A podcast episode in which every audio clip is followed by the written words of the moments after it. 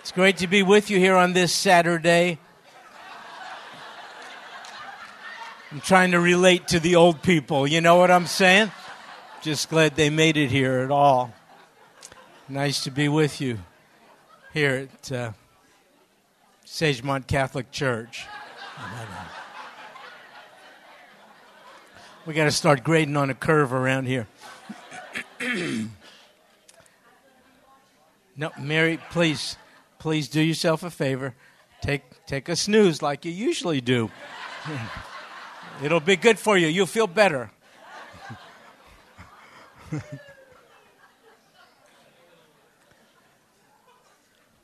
Folks, we are in James chapter 4. It's a terrible passage of Scripture. So I studied it and I was cocky and I thought, ah, I got this. But then I started reading it it's really bad. I'll, I'll show you why. Uh, I've been accused of being too direct. I, I, I'm like mild. Wait till you hear what James has to say. Really rough. It, it was very uncomfortable, and I'm ashamed of myself because usually when I anticipate a tough passage of Scripture, I delay what I'm doing before it so that the next one lands on Chuck. because then I enjoy coming to watch him sweat. But now I didn't read ahead, and so now the joke is on me. You'll see. Listen, if you're a Christian, you always are. If you have accepted Christ, it's an irreversible uh, thing.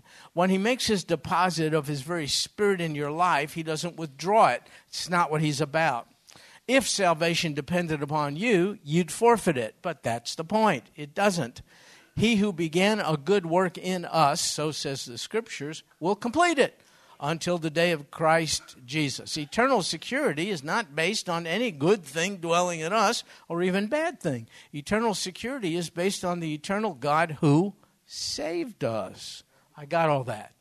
On the other hand, you can truly be a Christian in every sense of the word and wayward as can be. It's possible to turn away, it's possible to rebel, it's possible to sin even in a recurring way. And that's the person James is going to address here. And since it's all of us from time to time, or to one extent or another, oh my goodness, prepare to have your toes stepped on. So here's how James starts.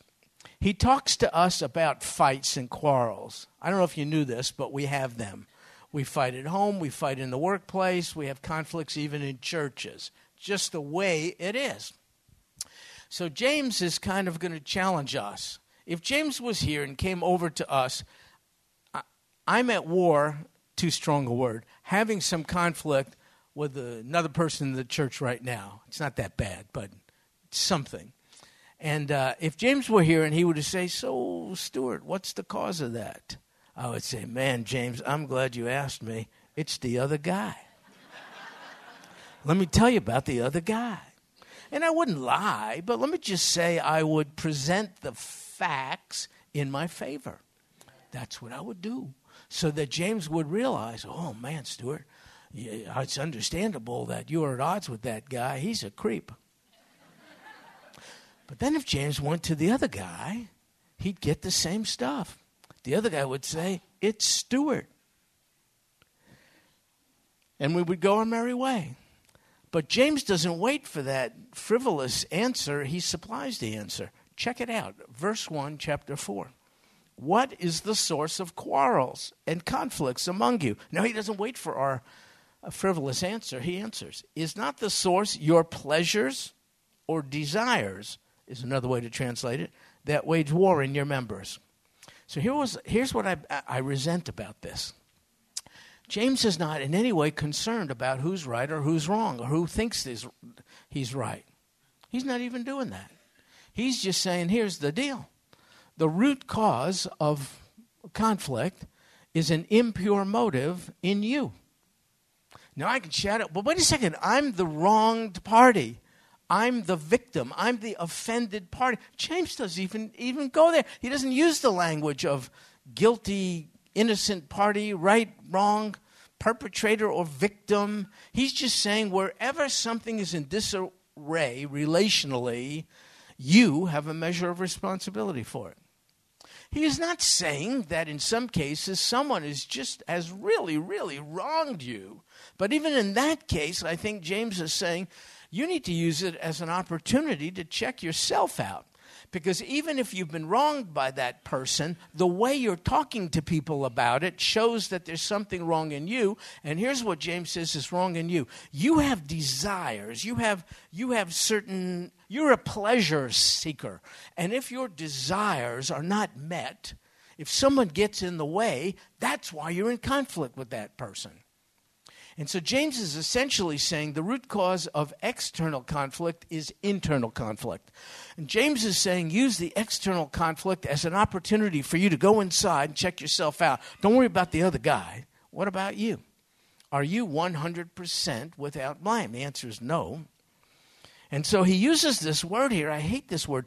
The, the, is not the source your pleasures. Here's the word in Greek. Tell me if it sounds like something. Hedone hedone. Does it sound like anything? Hedonism. That's the word. You know what James is saying? It's your hedonistic attitude that's really behind most conflict.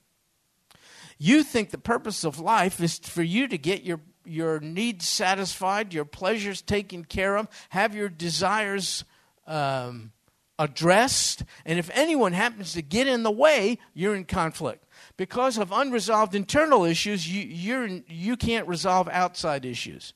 If someone is not speaking of you well, if, you, if you're not being well thought of, if you're not getting a certain position, if someone is whatever, because you're such a hedonist, that's what James is saying here. Can you see why I don't like this text at all? You know, I sit down, I'm going to read the Bible. You know, it's nice to read the Bible. It's not nice to read the Bible. I feel like James is, I feel like telling him, please don't shout so loud. Man, this really got me. Now I see why it, the text landed with me. Although I know Chuck, it applies to him more. so I don't, the whole thing is perplexing. But anyway, it's, it's essentially, James is saying unmet hedonistic desires that's really behind, you know, treat me right and think well of me and uh, be sensitive, and you know, it's unmet needs that leads to external conflict. Is what is what he's sort of saying here, and then it gets worse. Verse two: You lust and do not have, so you commit murder. Now I am going. What in the world? How do you go from lust, a desire? Uh, maybe for fame or fortune, I don't know, for someone's position, to murder. But I don't think James really meant that these people who he addressed literally committed murder. But I think he is essentially saying the roots of it are there. When you think someone is in the way of you, your personal gratification, that person becomes an enemy of yours. And what do you want to do with enemies? You want to get them out of the way one way or the other.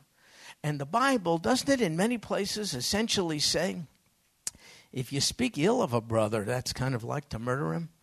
The Lord said this in the Sermon on the Mount, didn't he? First John also says something similar. So James is not saying you literally murder someone, but you surely could assassinate that person's character and reputation, can't you, in the eyes and minds of others?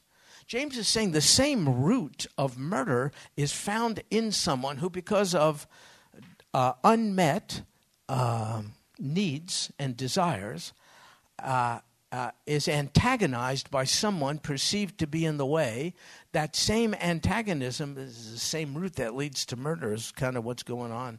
And then you see that phrase, you lust and do not have. Now, this is interesting. You know what it's saying? Um, it's pointing to the futility of life lived for pleasure. Now, this is terrible because that's what everyone here is doing. I'm not ashamed to tell you, uh, it's true of me because I think you're the same as me, only worse. I'll tell you what, goads us on in life. It's this. This is this is the the mantra. Uh, I must increase pleasure and decrease pain. If you think about it, that's behind everything you and I do. Increase pleasure, decrease pain. That's hedonism. James is saying, no. What about the glory of God? Should that not enter into the picture anywhere? And in fact, a life characterized by the pursuit of pleasure and the absence of pain, James says, well, that kind of lust doesn't satisfy. You lust and do not have. It doesn't work. And if we were to be honest and go around the room, you can talk about how um, the experience of a lustful pleasure only satisfied for a season. Sin, it only satisfies for a season. I think I told you this story. I was in the military a long time ago. I had become a Christian. In college, before that, however, I had a very close friend named Brian. We were buds. We were two single guys, unsaved guys, college guys. We did what guys do in those days. Use your imagination. That's what we did. I went off from college. Years separated me from Brian. I became a Christian. I don't know what happened to him. One night in the military barracks, I get a call about two in the morning, as I recall. It was my friend Brian. He said, uh, I'm here in town. Pick me up at the bus station. I had mixed emotions. I was glad that I'll get to see my best friend who I hadn't seen in years, but then I thought, oh no, Brian has come to town. He wants to resume our lifestyle, but it's different for me now. I'm not going to do it. So I prayed. I was nervous in the car. I, said, I asked God to give me an opportunity as soon as I could to speak to him about the Lord. So Brian, he's got a backpack on and throws it in the back seat of the car, sits down. He says, So what's new? And I said to him, I am. He looked at me and asked for an explanation, and I had 45 minutes to share what Christ had done for me. I mean, doesn't it say, therefore, if anyone is in Christ, he's a new creation? I was a fairly new believer then, but I remembered that verse. I couldn't find it then, but I, I remembered the thought. So I shared with him what Christ had done for me. I thought Brian's going to say, Well, that's nice. Now take me back to the bus station. But it wasn't anything like that. He spent a week with me in the military barracks. By the way, you're not allowed to do that. Can't have a civilian in the military barracks, but we did. He stayed for a week. Every night I had a Bible study in my barracks room with different guys. I really didn't know much about the Bible, but I knew it was God's Word and we ought to study it. We did the best we could. We just sat around. Quite a diverse group. Unbelievable. Guys from all over the country. That's the beauty of the military. I mean, you are thrust together with people who are not like you, and you better learn to get along and respect each other, or you're going to have a rough time. Anyway, we had unbelievably diverse group. It was wonderful. And we would sit on the floor, and we had bunk, military bunk beds. You know, you get in the bunk bed, and everyone would open a Bible, and we, we were just reading. Brian stayed for those Bible studies for a whole week towards the end of the week, he told me, he said, You know, I am not happy at all. He said, I am really tired of the party lifestyle I've been living for years. Now, I want to tell you something, how shocking that was to me. I knew this guy as my best friend for years, and we never had a serious conversation. Isn't that crazy? Never did. He knew he really knew little about me and and I little about him. What do we think? What do we feel about things? The whole nature of the relationship was party time. You get together. You do. St- you know, and guys are like that today. Guys hunt. Guys fish. God, guys watch sporting events. Guys don't really talk. Women do. It's amazing to me. Did I tell you this story? Listen to this one. Uh, I used to. Uh, do some things with FCA, Fellowship of Christian Athletes. You ever hear of it? Really good group. And we had a big conference at some place here in Texas. Ken Hatfield, who was the football coach at Rice um, and at the Air Force Academy, he was a man's man, strong believer. He was the camp chaplain, and then uh, each of us had a role with a small group of coaches. It was coaches, high school and college coaches. It was a coaches' camp. So I had a group of 10 coaches, guys, and my wife had a group of 10 coaches, uh, either uh, female coaches or ladies married to these coaches. Hatfield gave us an assignment. In your group, get to know each other. Go around the circle, introduce each other, talk about how long you've been with FCA, and where do you coach. That's easy, right? So we did that. I, I said, Well, coach, why don't you start in my group? I didn't know who the guy was. Just tell us who you are, how long you've been with FCA, and uh, where do you coach. But I coach football at such and such place, you know. High, by the way, speaking of high school athletes, See, see that gal right there? That's Amanda Imes, and she is a Texas State powerlifting high school champion right there. So don't mess around. You didn't expect this. You didn't expect. But she's just to put a downer on it. She's from Fort Worth. she's the niece of these two wonderful people. Jeff's her uncle, and here she is. She's visiting with us. She's going off to college. She's got a powerlifting uh, scholarship. She's a strong believer, and I know the Lord's going to make great use of you there in this next phase of your life. And I hope you enjoy this class. so, um, anyway, so I do my thing, and my wife does her thing. Then my wife and I come back together. She said to me, How did your group go? I said, Really great. And uh, I said to her, How did your group go? And she said, Oh, really good. Uh, I found out two of the coaches in your group had vasectomies. I'm not making this up. I said to her, You what? How did you find that out? The coach Hatfield told us you asked three things. What's your name? How long you been with FCA? Where did you coach? How'd you get this? Oh no, we didn't do that. We just we just got together and one thing led to another. One thing led to another. That is, but it really showed me the difference between men and women. We did our thing, we communicated, we're done in like five minutes, we got nothing to say. We thought we were really close, we bonded. So this was a different thing. So I know my friend Brian for years and years. He knows nothing about me. I know nothing about him. Guys hunt, they fish, they do sports, whatever the deal is. Guys guys are stupid. What could I tell you? Their best friend could be a total stranger to them. But uh, nice. First amen from this dear lady and years of being here at the church. Yeah, great. so so uh, that's what he tells me. He said, uh, I feel empty inside. That's what Brian told me. And uh, I, I did not see him except the Lord at that time. He surely was then open. But here's my point. When I studied this text, I said, Oh man, that's Brian. You, and anybody, you lust and do not have. He was a New York State wrestling champion, he was a professional drummer. He was a real good looking guy. guy uh, gals would hang all over him. You would think he'd have it together you lust and do not have. He had pleasure for a season. His real needs were not met.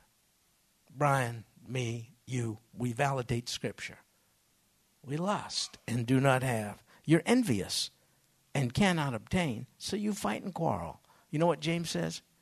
You have ungodly envy for someone else's position or place or whatever, and you cannot have it. So you fight and quarrel. You know what James says? You have external conflict because you're having internal conflict. You have hedonistic desires that cannot be righteously satisfied, and that just spills over into human relations. And then James had the gall to say this to me You do not have because you do not ask. Oh, man, he snuck up on me there. I didn't see that coming. You talk about stepping on toes. You do not have. These desires, these unmet needs, you do not have because you do not ask. Oh my goodness. And I thought about that, and isn't that true? Why don't we ask? I'll tell you why we don't ask. Because we each have a desire to be self sufficient. Now, I know you said that's not true. I'm a Christian. So am I. We love the Lord Jesus we fully attribute our salvation to Him and Him alone. We worship Him, we respect Him, but we do not want to depend on Him. He's Lord. We don't like it. Because if He's Lord, and if I have to pray to Him for something, I run the risk of having Him say no. Or, this is even worse, wait. Well, why should I do that when I can bring about something without making recourse to Him. Remember, we seek pleasure and avoid pain. If I can find a way to increase pleasure and avoid pain, and I don't have to involve Jesus in this, ah, I'm free. I'm the master of my own destiny. Admit it, folks. That's what you want. That's what I want. We're as stupid as sheep who want to get away from the shepherd, and then we get eaten by wolves.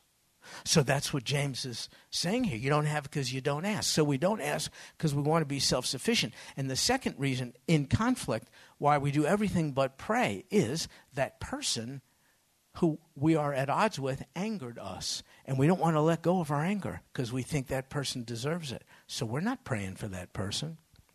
I got a guy here. I'm at odds with him. And uh, I think he's wrong.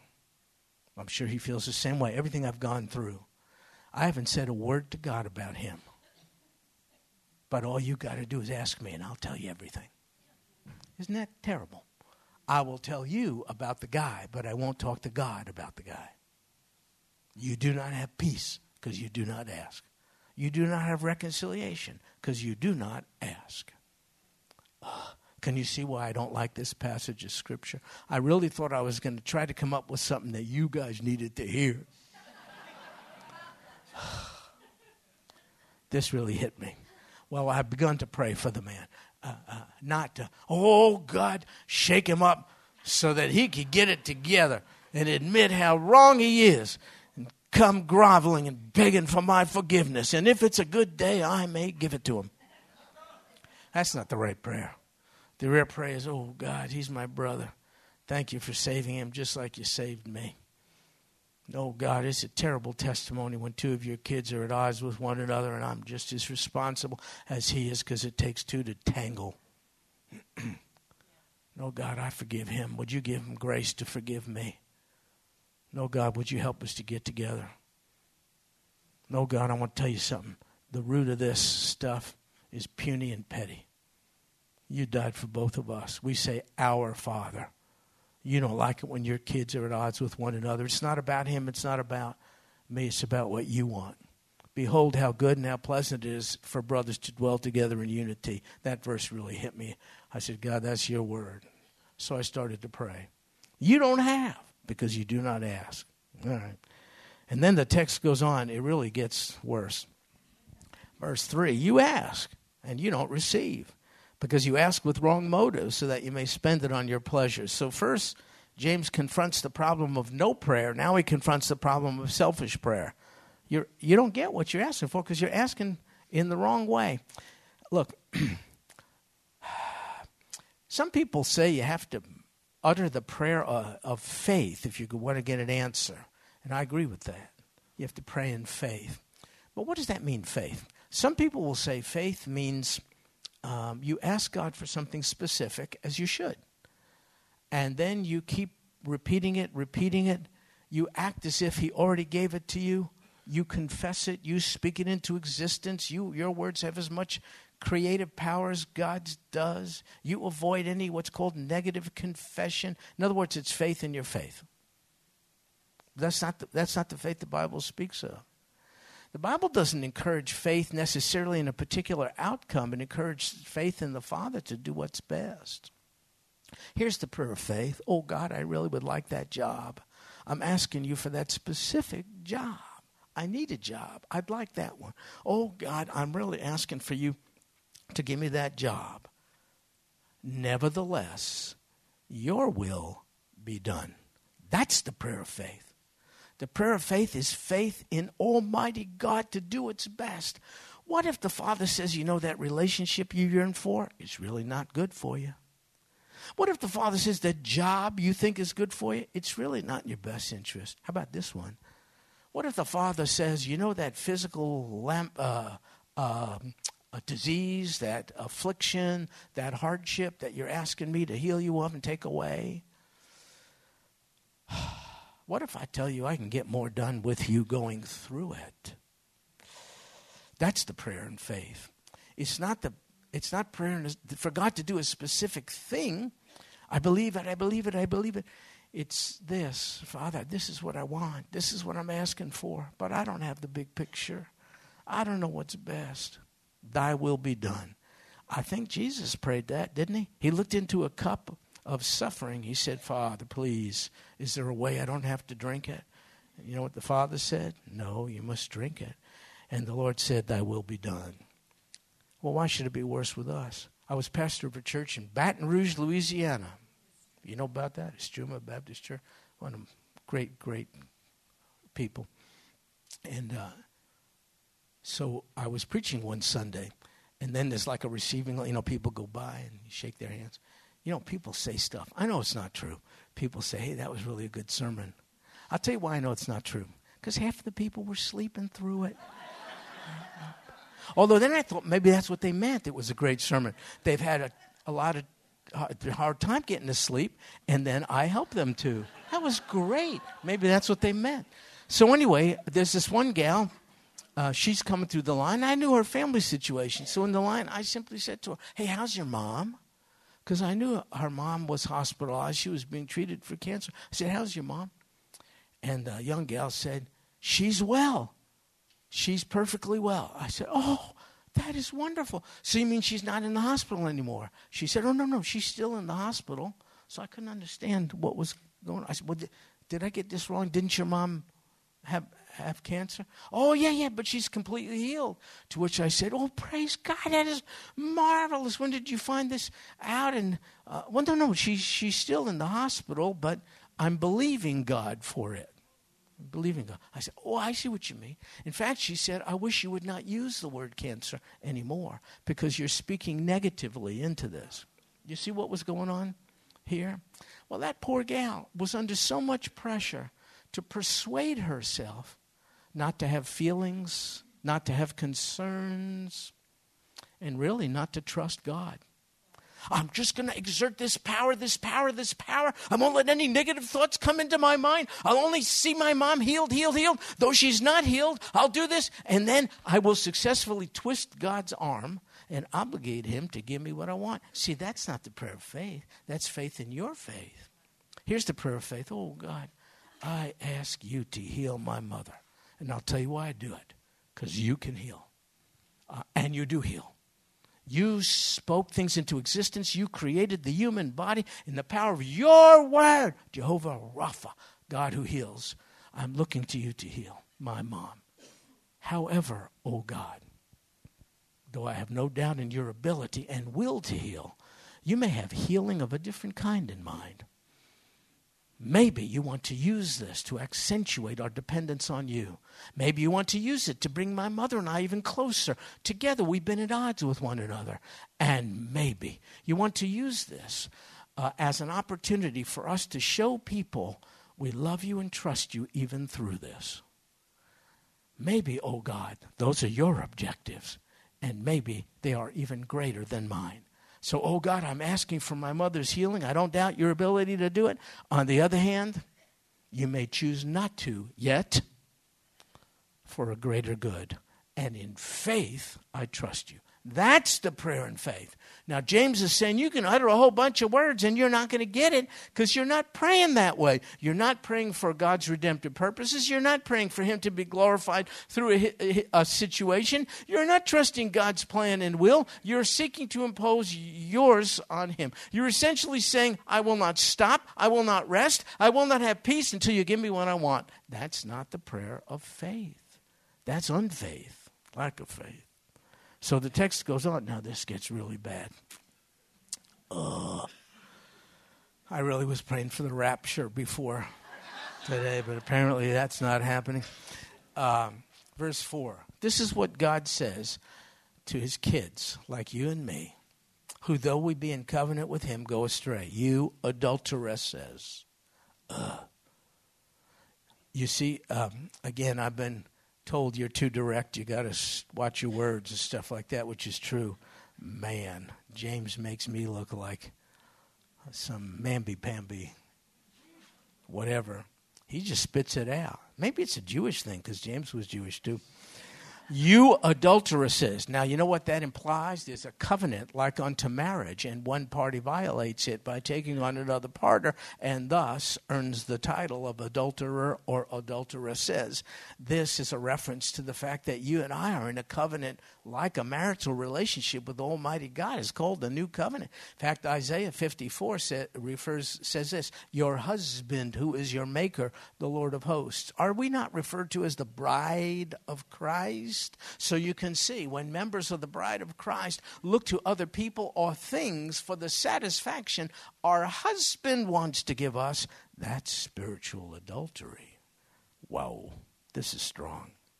Do you not know that friendship with the world, what's friendship with the world? It means living to find satisfaction of your needs and desires and pleasures apart from God. You make yourself a friend of the world. Uh, and so, friendship with the world, you know what that is? The opposite, it's hostility towards God. Therefore, whoever wishes to be a friend of the world makes himself an enemy of God. This is strong language. And it gets even worse. Verse 5 Do you not think that the scriptures speak to no purpose? He jealously desires the Spirit which He has made to dwell in us. Sometimes we act like adulterers, and all along, God is jealous of the Spirit. It's His Spirit whom He has made to dwell in us. It's as if God's saying, I not only created you, I redeemed you, I own you, I bought you with a price. And when you go astray and enter into partnership as a harlot with other partners, I jealously desire the Spirit. It's my Spirit who I deposited in you. You see how strong this is? Now, I can say some things about verse 5. It's probably one of the hardest verses in all of the Bible. And I'll just briefly tell you why. You see where James uh, says, Do you think that the scripture speaks to no purpose? And then he quotes scripture.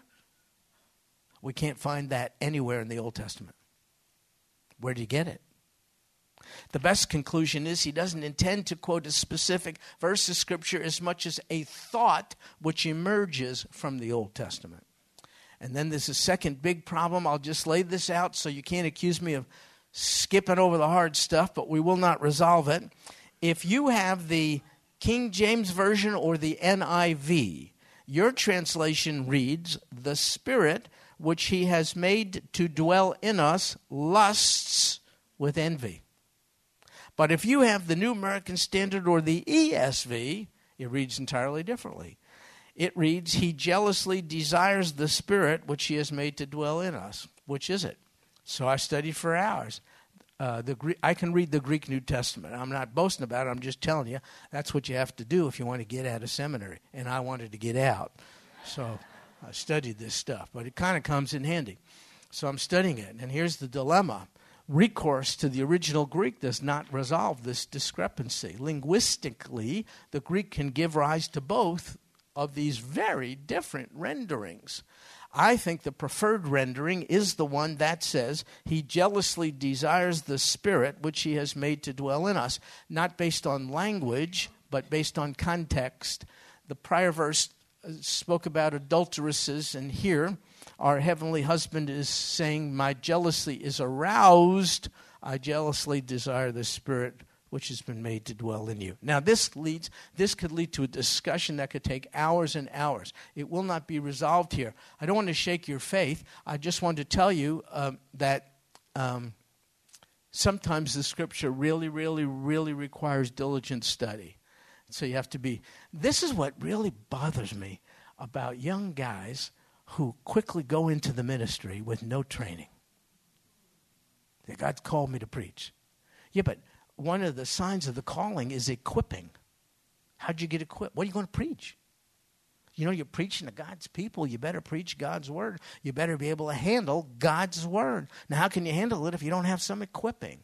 But you see, guys, they're just running into the ministry.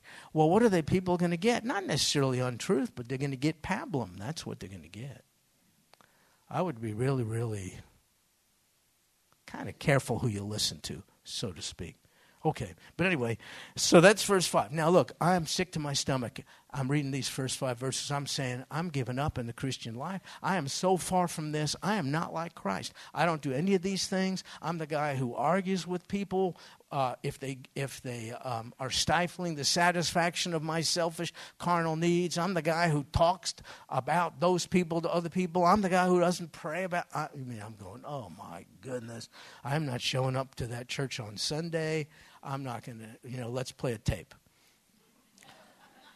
But then, then, I'm glad I didn't give up. Then I get the six, perhaps, most marvelous words in all of the Bible in verse 6. But he gives a greater grace. Ah, so I could come today. I put on my pink shirt, and here we go. I was telling Mary that's what happens when you dress in the dark. I didn't know this was pink, but here, it's pink. I thought it was something else. But anyway, this is unbelievable. Listen, if you're a Christian who's committed recurring sin, you get to a point where you say, It's over for me and God. I can't stop. I don't want to stop. I'll never stop. I'm in trouble. But He gives a greater grace. Oh, get up, press on. There's hope. Our Father's arms remain extended. Come home, prodigal son, prodigal daughter, because I give a greater grace. What do you mean, greater grace? When you got saved, He gave a great grace. How else did you get saved? Now that you're saved and gone astray, you need a greater grace. You're a saved one on the run from the Savior. You need a greater grace. He gave the great grace in salvation. He can give a greater grace that moves you to repentance. He gives a greater grace. Therefore, but what do you have to do to get in on it? You have to do something. Look, look at. Hey, Bear, I'm sorry. Go ahead, brother. Oh, really great, Barry. Did you hear what Barry said? He, he, he said in Romans, he re, he's reflecting on a verse that says, Where sin abounds, grace superabounds. That's it, brother. Same theme. Greater grace, greater than all our. We sing this, don't we? Grace greater than all our sin. It's never, I'm through with you. It's over. Once Jesus redeemed you, he stays with you, though you drift from him. You can't find your way back. You don't even have a desire. Your heart is cold. Now, I know this. I have been here. You can't even honestly look God in the eye and say, I'm sorry, because you're not sure you want to give it up. But He gives a greater grace. But what do I have to do to get in on it? Is there anything? Yeah. Therefore, it says, God is opposed to the proud, but gives grace to the humble. I, the recurring sinner, have to humble myself and say this God, I cannot stop. I need help. I'm not as strong, as spiritual, as godly, as capable, as self sufficient as I am persuading myself. No. Oh God, I need greater grace. I am weak, you are strong, and He gives it to the humble one. And so the gift of amazing grace is enjoyed by anyone willing to submit to it. Anyone. And so the text goes on now to give very practical steps in repentance. Now, here you'll see what repentance really is. Here's the first submit, therefore, to God. Now, if you've been in the military, you'll understand this. This is a military term, it simply means to rank yourself under. So, whenever you have a superior officer in the military, you are submitting to that officer. You see him coming, you're the one who salutes him first. That's the way it is. You rank yourself under. That's what this is saying. Rank yourself under Almighty God. This is the first step in repentance. You know what this is saying? Who do you think you are? You have free will and you can sin if you want to, but do you know the consequences? You are insubordinate to the one with the highest rank. Submit to God. Just do it. Second step, resist the devil. He'll flee from you. Now, you can't do this in your own strength. You do not want to go head to, to head with the devil. Who do you think you are? He's bigger, he's stronger, he's more committed to your destruction than you, than you know. But you can resist. What does it mean to resist? It? it means to say no to devilish things. That's all. There's the point of temptation. No, Satan, I will not. You can't do it alone, but you can. You can when you're the housing of the Holy Spirit. Step one, submit to God. Step two, resist the devil. Step three, in verse 8, draw near to God. You know what he'll do? He'll draw near to you. You're the person who's committed recurring sin. You're a Christian. You know better. You may even have taught Bible study and all that kind of stuff. You've drifted into sin. You don't think God will ever draw near to you. Yes, He will. It's His desire to be in relationship. He's your Father. He loves being a Father. He's been doing it throughout history. He's good at it. Therefore, He invites us draw near to me, I'll draw. How do you draw near to God? Don't make it something so complicated. It means spiritual discipline. Now, uh, if you go to the gym, uh, you know what it takes. You see people huffing and puffing. You see someone's lifting. Amanda, here we go. Forgive me for not knowing what I'm talking about. But you see someone doing bench presses, which is Amanda's strength, and uh, and the friend who's spotting says, "Come on, one more. Give me one more." You're dying. It's nothing, it's no fun. It's a physical discipline. Well, in order to draw near to God, there are certain spiritual dif- disciplines. Here's one come to church. Something happens in a church atmosphere. Jesus is praised, uplifted. You look around at others who are living the Christian life, trying to live the Christian life. There's an accountability, the discipline of going to church. Second, read God's word and reflect on it. Not just coming easy to anybody. You just done got to do it. It's like going to the gym. Just do it. Here's another discipline prayer. We don't do it. You know why? Non praying is dependence on self, praying is dependence on God. We don't want to depend on God. Prayer says, I depend on you. That's a discipline. Sacrifice. I know we're saved by grace, and, and maybe we overdo it the, because the Christian life calls for some sacrifice. Sacrifice means deliberately doing things that involve a sacrifice of time or money or resources. Just do it. Service. Get involved in serving to the glory of God, whether you like it or not, just do it. And for me, this discipline really helps. I'm not that good at it, but I stick with it because I need it. Memorizing Scripture. I need it with me at the point of temptation. I need it with me at the end of the day when I can't get to sleep. I go through Scripture. So, this is how you draw near to God. And what do you get in return? He draws near to you. Here's the next step cleanse your hands, you sinners. That's a reference to Old Testament priests. That's what we are now, folks. Under the new covenant, we're all believer priests. In the Old Testament, a select group of priests, before they offered sacrifice, had to wash their hands. It's a way of saying, I will not show respect to you, Almighty God, by rendering an offering with unclean hands. In other words, you don't come before God when there's unconfessed sin. Deal with it. Confess it, repent, wash your hands. Not only that, purify you, your hearts, you double minded. So here are five steps to serious repentance submit to God, resist Satan, draw near to God, cleanse your hands, purify your hearts, and a final step. This is unbelievable. Step six in verse 9 be miserable. That's in the Bible. That's not going to preach, folks. Can you see these people on TV? Here's my word from God for you today be miserable. That's what it says. And mourn and weep. Let your laughter be turned into mourning and your joy to gloom. You know why? If you're seriously repentant of a recurring sin, that's what will be the case. You know, uh, you see little kids. I saw this the other day with my grandkids. My grandson did something to my granddaughter, and and uh, so their mom said, uh, said to the grandson, Tell your sister you're sorry. He said, Sorry. Not exactly, maybe, the evidence of true repentance. Misery, mourning, weeping. That sounds like some, someone just died. If a loved one has passed, you've experienced these things. If you're a believer who's in the pattern of recurring sin, you're grieving death also feels like death.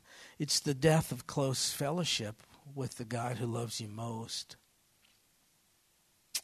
It's, uh, I mean, you mourn over how you've offended him, how you've disgraced his name, and how you've hurt others. For instance, if it's sexual sin, uh, sometimes it's with a non believer. Oh my goodness, you pretty much cause that person to stumble. You really need to be miserable over it. True repentance means you mourn, you grieve. You don't stay with it forever, remember, because He has grace greater than all our sin. But you get in touch. This means you accept responsibility. You don't say you're the guy who had an affair with someone because your wife is not meeting your needs. You don't say she doesn't make me happy. You say I sinned against you, oh God. If you're the woman having an affair with someone because your husband's not meeting your emotional needs, you don't say I did it because he's not meeting my emotional needs, though that may be true. You said I did it because I don't I can't trust you to meet my needs, my heavenly husband. You say I've been an adulterer, not to my husband, to you and you go through these. You now submit to God. You accept His grace greater than all your sin. You resist the devil. Next time the guy calls, you say no. That's resisting the devil. Don't make it complicated. You draw near to God. You open that Bible. You open your mouth in prayer. You haven't in a long time. Do it now. You humble yourself and accept God's greater grace, and then you get in touch with what your course of action has brought upon you. Is it good? What's good? What's worked? You say, No. I've lost time. I've lost opportunities. I haven't felt comfortable with God. I haven't been able to share my faith because I know I'm such a hypocrite.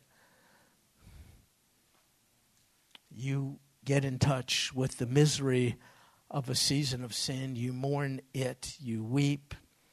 And you do verse 10 humble yourselves in the presence of the Lord, knowing he will exalt you. You don't stay with that grief unduly. Neither does a person who's lost, lost a loved one. The intensity of the grief should subside over time. I know it wells up from time to time, but you learn to manage that grief, and you can learn to manage the grief of sin which has separated. Get over it, deal with it. Why? Humble yourself. Don't dare think I'm the world's greatest sinner. No, you're not. You're an ordinary sinner. You're probably not that good at it, even. Don't give yourself that credit. So you humble yourself, and here's what helps me quite a lot. You humble yourself, first of all, knowing God will exalt you. There's hope for you, He'll raise you up. But here's the thing that really helps me do this in the presence of the Lord. So, where can you go where God ain't? No. Is he there when the lights go out? Yeah. There's no such thing as a private sin. You know, two consenting adults in a motel room. No one knows. Humble yourselves in the presence of the Lord. It's one of the things that makes God God. It's called omnipresence. He's everywhere. David wrote a whole psalm about it, Psalm 139. You can read it. You know what he says? Where can I go from thy spirit? Where can I flee from thy presence? You know what the conclusion he comes to? Nowhere. This should not scare you. This should give you hope. This should remind you, oh God, you care so much about me. I'm never apart from you. Your eye is always upon me. And right at the point of temptation, please remember the presence of Jesus. He's there. This should help it seems to me, curb our appetite for sin. Okay, you know what these 10 verses are? Is nothing but a call to radical discipleship. And it showed me how far from it I am. And it made me miserable to such an extent I wanted to share it with you.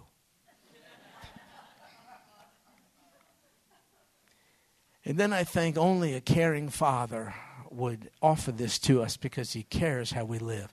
I had a dad he never hurt me physically or anything like that. It was worse. He was there, but not there.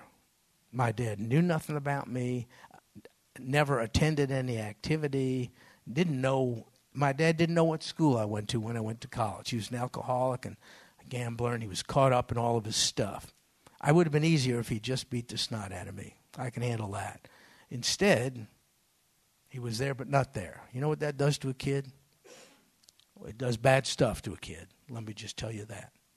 And uh, now I have a Heavenly Father whose presence is constant. That doesn't scare me, that blesses me.